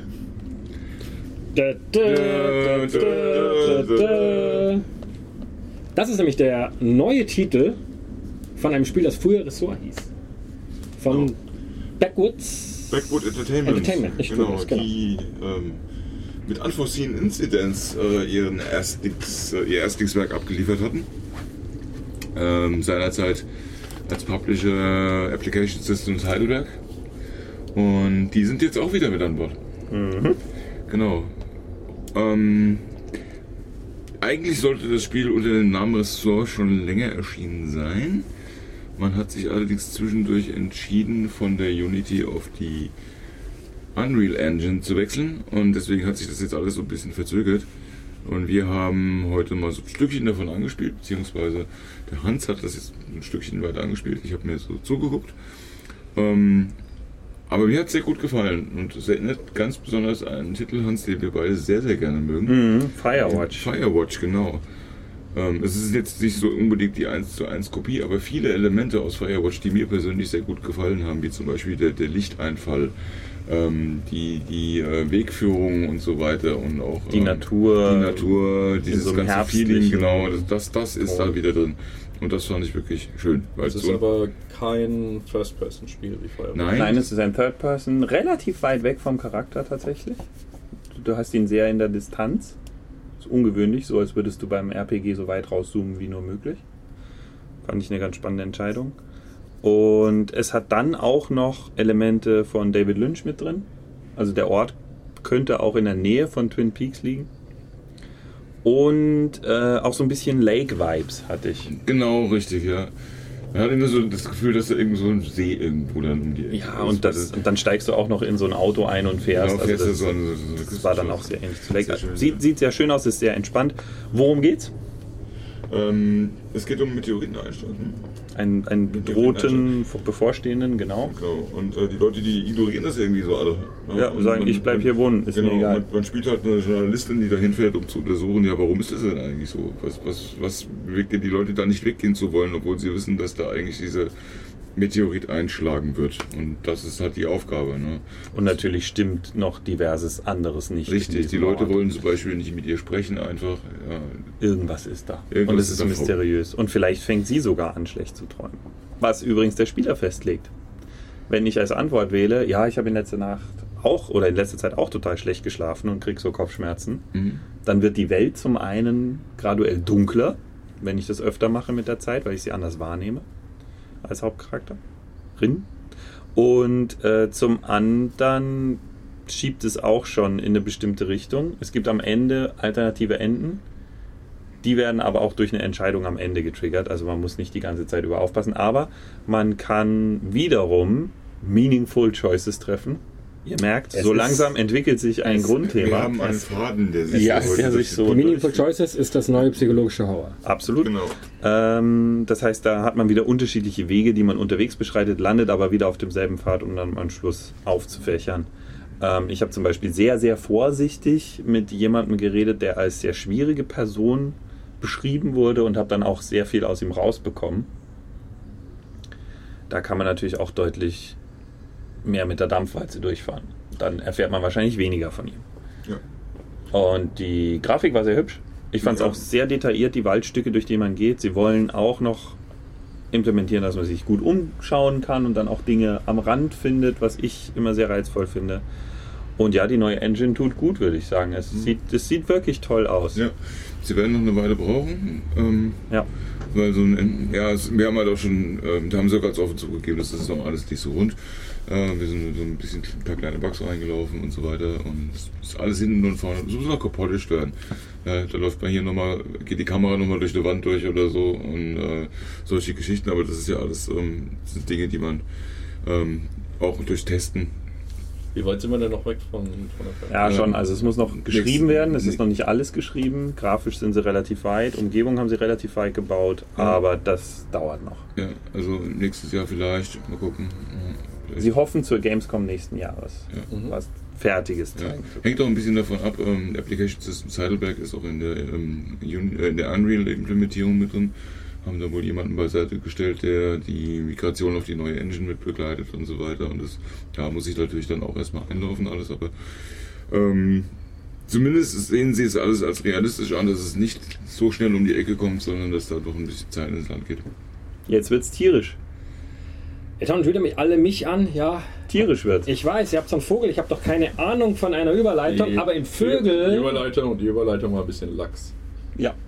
Exakt. Ein bisschen fischig Exakt, irgendwie. exakt. Das finde ich auch so. Äh, und deswegen geht es in unserem nächsten Spiel um tierische Vögel. Ich glaube nicht in einem Lachs, aber der Lachs ist im Titel, nämlich MS Salmon. Ich weiß, er sagt nicht genau, was der Lachs am Ende da soll. Ähm, MS Salmon ist, ist eine Taube, oder? Es ist eine Taube, äh, so viel ich weiß. Ich bin mir nicht 100% sicher, weil es nicht exakt erwähnt wird, äh, wel- welche, äh, welche Vogelarten es jeweils sind. Also eine Äh, Lachse-Taube. Das ist eine laxe Taube. Ähm, ja, um was geht's? Ähm, wir sind wieder mal beim, ähm, ja, bei den in letzter Zeit gar nicht so seltenen Anthropomorphen, sagt man da, glaube ich, ne? Anthropomorphen äh, Adventures, also ein Spiel, in dem alle Figuren Tiere sind, in dem Fall primär Vögel. Ich weiß gar nicht genau, ob ich andere äh, Tiere gesehen habe. Gab's da nicht eine Ähm, Katze auf dem Plakat? Ja, da sind definitiv ganz viele. ja, wunderbar, dass ihr aufgepasst habt, im Gegensatz zu mir, der als einziges das Spiel gespielt hat und sich an nichts erinnern kann. ähm, Es gibt auf jeden Fall einen Pinguin, das ist mir sehr, sehr wichtig. Ich- ich- Hier gibt es einen Pinguin. Ich habe das Spiel auch gestern gespielt, Ja. aber ich durfte auch nichts sagen, weil ihr das nicht wollt. ja, das kannst du dich jetzt gleich einbringen. Und weil- kaum bist du mit uns unterwegs, darfst du drüber sprechen. Ja, du Ja. kannst jetzt, jetzt kannst du scheinen. Im Gegensatz zu davon, dass du dein, dein Handy schon benutzt, um deinen Schritt anzuscheinen, könntest du einfach mal in, im, im, im Ich weiß nicht, was mit dir los ist, echt. Äh, könnt, könntest du im Podcast scheinen, indem du einfach ganz dein, dein ganzes Wissen einbringst. Nämlich, ich, äh, man, äh, ich weiß nicht, ob du das Intro gespielt hast von äh, MS äh, oder gesehen hast von MS Salmon, wo ein, ein Schuss fällt und irgendein komischer Kult zu sehen ist. Ich habe nicht ganz begriffen, um was es geht. Es scheint äh, schon irgendwie so ein großes Geheimnis zu geben. Weißt du irgendwas mehr davon? Weil ich habe tatsächlich eigentlich nur erstmal eine Geschichte gespielt eines klassischen Anti-Privatdetektiv-Helden, der äh, sein, sich einen Frust ersauft und äh, hin und wieder mal einen Auftrag kriegt. Im Film Noir-Style. Im Film Noir-Style, ganz klassisch. Genau, ja, die, das Intro habe ich nicht gesehen, deswegen Ah, ja. habe ich auch angefangen mit dieser ganz klassischen Cartoon Point-and-Click-Szene, wo Sam, der eine Taube ist äh, ein, und einen Hund hat, und der Hund hat die Knarre gegessen und soll jetzt nicht. Ja, er hat sie im Mund, glaube ich. Sie, er hat sie im Mund, ja. Und will nicht, dass. Salmon will nicht, dass die Knarre losgeht und irgendwen verletzt. Mhm. Und deswegen muss er jetzt dafür sorgen, dass also der Hund äh, ablässt. Aber der Hund ist dann auch ein Hund. Der Hund Der Hund ist ein Hund, ja, genau. Der kann Ja, auch ja. nicht sprechen. er, ist auch, er hat auch die Größe, also er hat dann quasi die Größe äh, eines. Äh, ist deutlich kleiner als die Taube. Ja, also eine, eine, eine Hummel. Also mehr Pluto als Goofy. Ja, es ist äh, ja auch das, aber in äh, übertragen auf die Größe einer Taube ist äh, der Hund irgendwie so weiß, groß. Vielleicht ist die Taube einfach sehr groß. Vielleicht ist die Taube einfach sehr groß. Das kann auch sein. Weil sie, sie lebt auch in einem ganz normalen Haus, muss man dazu sagen. Also Ja, eine Kölner Riesentaube. Das müsste ja die, die ganze Küche, die ganzen Küchenzeile müsste ja sonst ganz klein sein für die Taube. Also sie Ich könnt, es könnte ja, die, die Taube könnte ja in einem Puppenhaus ähnlich. Ich glaube, die Taube, ist, die Taube ist einfach sehr groß, alles andere ist normal und der Hund ist auch normal. Das könnte möglich sein. Ihr könnt, Sven, wenn du das weißt, kannst du es gerne in die Kommentare schreiben, weil wir wissen es nicht genau. Oder trifft das jetzt alles auf Taubenohren? Da, ui. Man merkt, es ist Donnerstag und das letzte Titel, letzte, letzte große Titel, den wir ansprechen. Ich hoffe, er kommt noch irgendwie durch. Ähm, genau, also die Szene habe ich, hab ich, hab ich auch gespielt. Äh, das klassisches Point-and-Click erstmal. Äh, ein sehr einfaches, also es gibt Inventar, man geht rum, man äh, nimmt Sachen auf, man kombiniert sie. Ähm, ist sehr, sehr simpel. Am Ende ist es so, dass man eigentlich nur eine einzige Handlung machen muss, um, oder nicht eine Handlung, ja, im Prinzip am Ende eine Handlung, um den Hund abzulenken. Aber es gibt ganz viele alternative Handlungen, die allerdings am Ende nicht funktionieren. Ähm, und, und eben nur eine am Schluss übrig, bleibt dann übrig. Und das war schon vom, vom, vom, vom Stil war ich erst so ein bisschen verwundert, weil das halt, es gibt immer mega große Cutscenes, äh, toll animiert, äh, aufwendig animiert, ähm, jetzt vielleicht nicht mit, äh, keine Ahnung, 20 Frames pro Sekunde, aber halt handgezeichnet, ähm, äh, sehr cineastisch, mit Close-Ups und allem, was pipapo, was dazugehört. Und dann kam eben diese Point-and-Click-Szene, äh, wo nicht viel Handlung ist, eigentlich so, und dann kommt gleich wieder eine mega äh, Zwischensequenz und dann kommt wieder ein bisschen Interaktion, dann kommt mal wieder ein bisschen Dialog. Und ich war so ein bisschen irritiert mit, wow, warum machen die denn da so viel Cutscene? Ähm, und der Hintergrund ist, der Entwickler, äh, Soyblock, glaube ich, heißt der.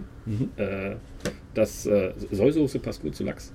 Ähm, der äh, kommen, die kommen eigentlich aus dem Animationsbereich. Die machen eigentlich Animationsfilme und Game-Trailer und dergleichen mehr.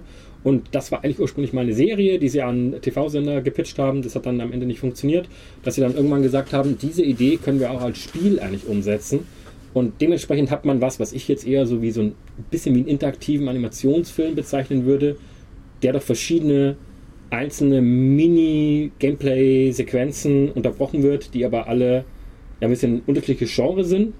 Ähm, es gibt auch mal so eine Rail-Shooter-Sequenz, wo man mal so ein bisschen auf was zielen muss. Ah, okay. ähm, ja, also es gibt eine Verfolgungsjagd und dann plötzlich ist man halt im Auto und es gibt einen Rail-Shooter und man ballert dann irgendwo hin. Und äh, wie gesagt, ab und zu gibt es mal eine Visual Novel plötzlich, wo ganz viel Text kommt die ganze Zeit. Also es switcht eigentlich die ganze Zeit auch zwischen, zwischen diesen Genres hin und her. Aber es ist alles äh, mit Maus bedienbar und es ist alles jetzt ohne mega Zeitdruck oder so, sondern das ist.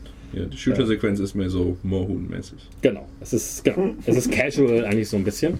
Und äh, genau, das ist das, was sie scheinbar gerade machen. Sie nehmen die Serie und brechen die auf und bauen halt Interaktionen rein. Ähm, Aber schon auch Rätsel. ja, es gibt ja, es gibt auch klassische Rätsel. Es gibt äh, äh, so ein Slider-Rätsel, das habe ich jetzt nicht gespielt, ähm, aber also wo man halt so, äh, also klassische Logikrätsel, Logik-Puzzles. Aber auch das halt, ähm, wenn man so will, staccato-artig. Ne? Also es wird die, die Serie erzählt und immer wieder unterbrochen für eben bestimmte Passagen, wo man, wo man spielt. Das ist aber auch nicht super klein. Ne? Also diese Küche, das ist jetzt am Anfang, besteht auch aus zwei äh, Bildschirmen immerhin und einem Haufen Items und ein Inventar und man kann auch Sachen kombinieren. Ähm, also ist schon richtiges, richtiges Gameplay. Ist jetzt nicht nur irgendwie mal ein paar Klicks machen, sondern man spielt eben, aber man kriegt sehr schnell eine Belohnung im Sinne einer Cutscene oder in Form einer Cutscene.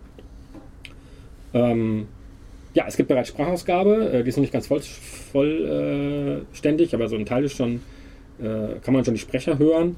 Äh, coole Sprecher, cool äh, lokalisiert. Äh, klar, die kommen aus dem Animationsbereich, die wollen das auch irgendwie cool machen, haben schon ein paar hochkarätige Sprecher äh, gewonnen, auch wenn das Spiel erst, äh, also sie peilen Ende nächsten Jahres an, haben aber auch schon gesagt, sie hoffen, dass es bis dahin alles klappt.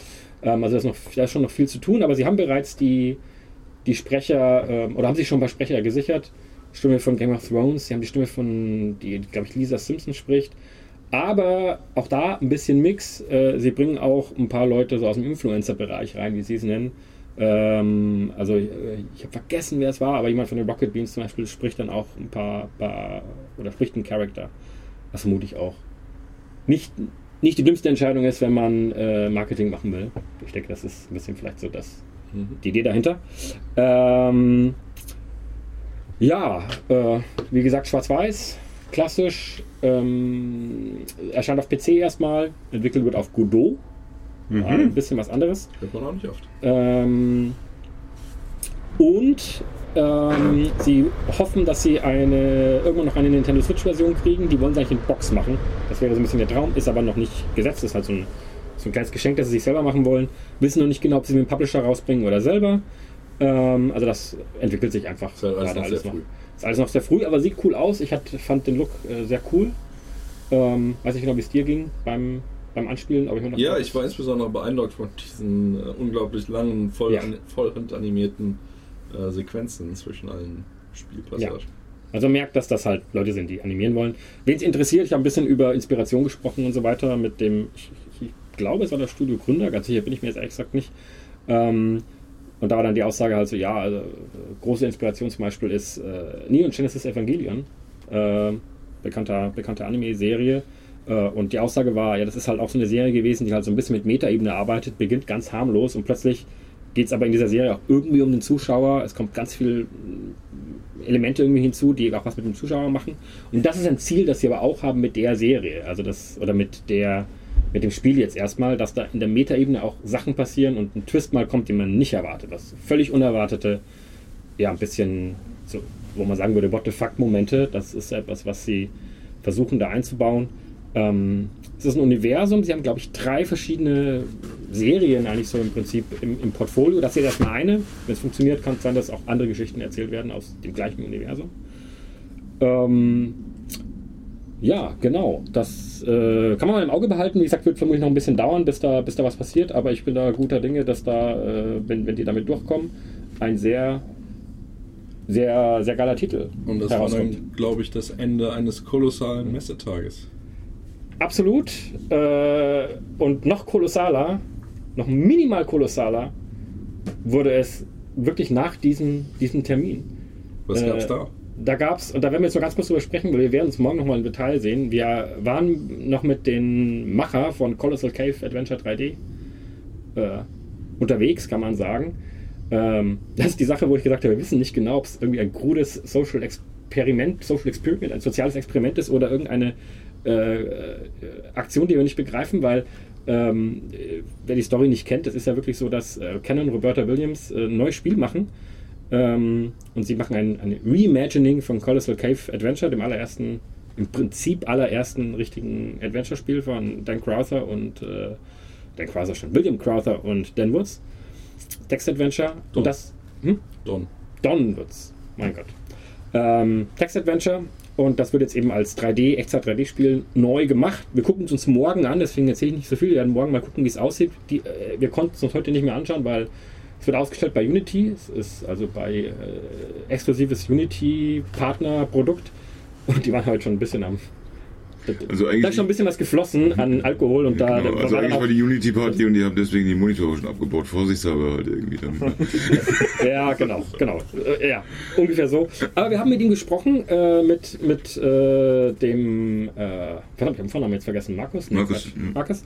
Ähm, wir haben ein Interview gemacht, das werden wir auch online stellen, wird verm- vermutlich, denke ich, irgendwann nächste Woche kommen, wo er auch einfach so ein bisschen erzählt, was das für eine Geschichte ist. Und für all die es nicht wissen, er ist Juwelier. Ähm, und und äh, macht aber das Spiel für Canon und Roberta und erzählt auch, wie das zustande gekommen ist. Aber wir verstehen es überhaupt nicht. Es ist, es ist, genauso so, so konfus und crazy, wie es klingt. Aber Ähm, morgen sehen wir das Spiel. Vielleicht verstehen wir es morgen perfekt. Genau, also wir gucken uns das morgen mal im Detail an. Ähm, wir können ein sehr, äh, sehr crazy Interview versprechen. Ähm, ich habe eine Frage gestellt und die nächste Antwort war 10 Minuten. Äh, das, ist, das ist Wahnsinn. Genau, das werdet ihr sehen und wir gucken es uns aber auch noch im Detail an. Dazu aber mehr morgen, wenn wir bis dahin noch gerade gehen und gerade ausgucken können.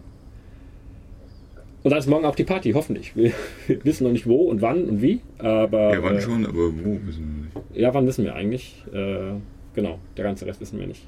Wie? Naja. hm. Schön. Adventure Schön. Adventure ist schön. Kann nicht schlecht Wie ist auch geklärt. In, Ja. denke ich, in spätestens zwölf Stunden wissen wir Bescheid, hoffentlich, was, was passiert. Ähm, haben wir was vergessen? Tschüss sagen. Tschüss sagen. Tschüss sagen. Bett gehen. Bett Tschüss gehen. sagen, Bett gehen. Ja. Tschüss sagen, Bett gehen. Ja. Soll ich noch einen Podcast vorstellen? Weggestellen nicht vergessen. Willst du noch Wordle spielen? Äh, ich will noch Wordle spielen, ja. Ja, dann spielen wir mal Wordle. Ja, ich, ich muss noch gucken, ob ich den Gimbal vielleicht doch nochmal Nee, ich, kann, reparieren ich, kann erst, ich kann erst Wordle spielen. kaufst den- du kaufst den- du kaufst den blauen Gimbal, den wirst du nicht mehr reparieren. Guck dir den mal an. Sieh dir an, was der Basti da draus gemacht hat. Es Jetzt. war Schrott einfach. Ja, das muss man nicht Ja. kaputt machen. Den hätten wir doch umtauschen können. Ja, weil Hans hat die Quittung ver. Ja, Das, das kriegen wir doch hin. Ach, guck mal, hier habe ich sie ja. Ich habe sie gefunden. Ah, jetzt ist kaputt. Das ist doch nur ein Rätsel. Na dann, Bis morgen. Bis, Bis morgen. bis morgen. Tschüss. Guckt die Kommentare für alles, was falsch ist. Mhm, genau,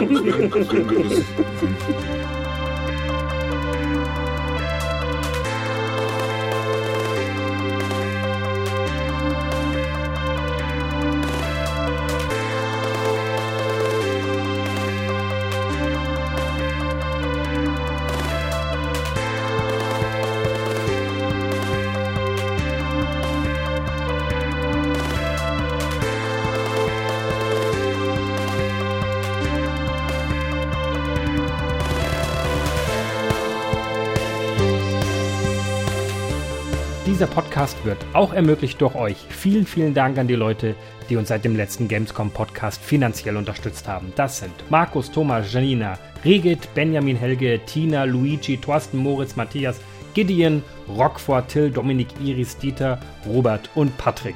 Vielen, vielen Dank für diese Hilfe. Und wenn ihr uns helfen wollt mit dem Podcast, dann bewertet doch den Podcast mal zum Beispiel bei iTunes oder teilt ihn auf den sozialen Plattformen. Wir würden uns freuen.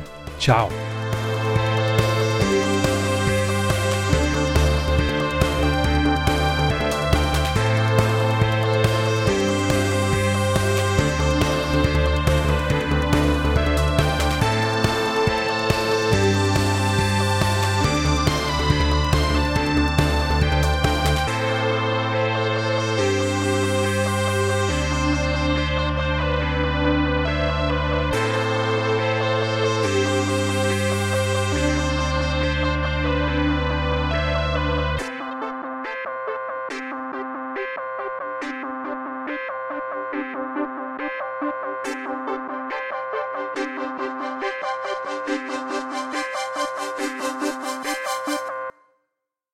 Ist es eine Laterne?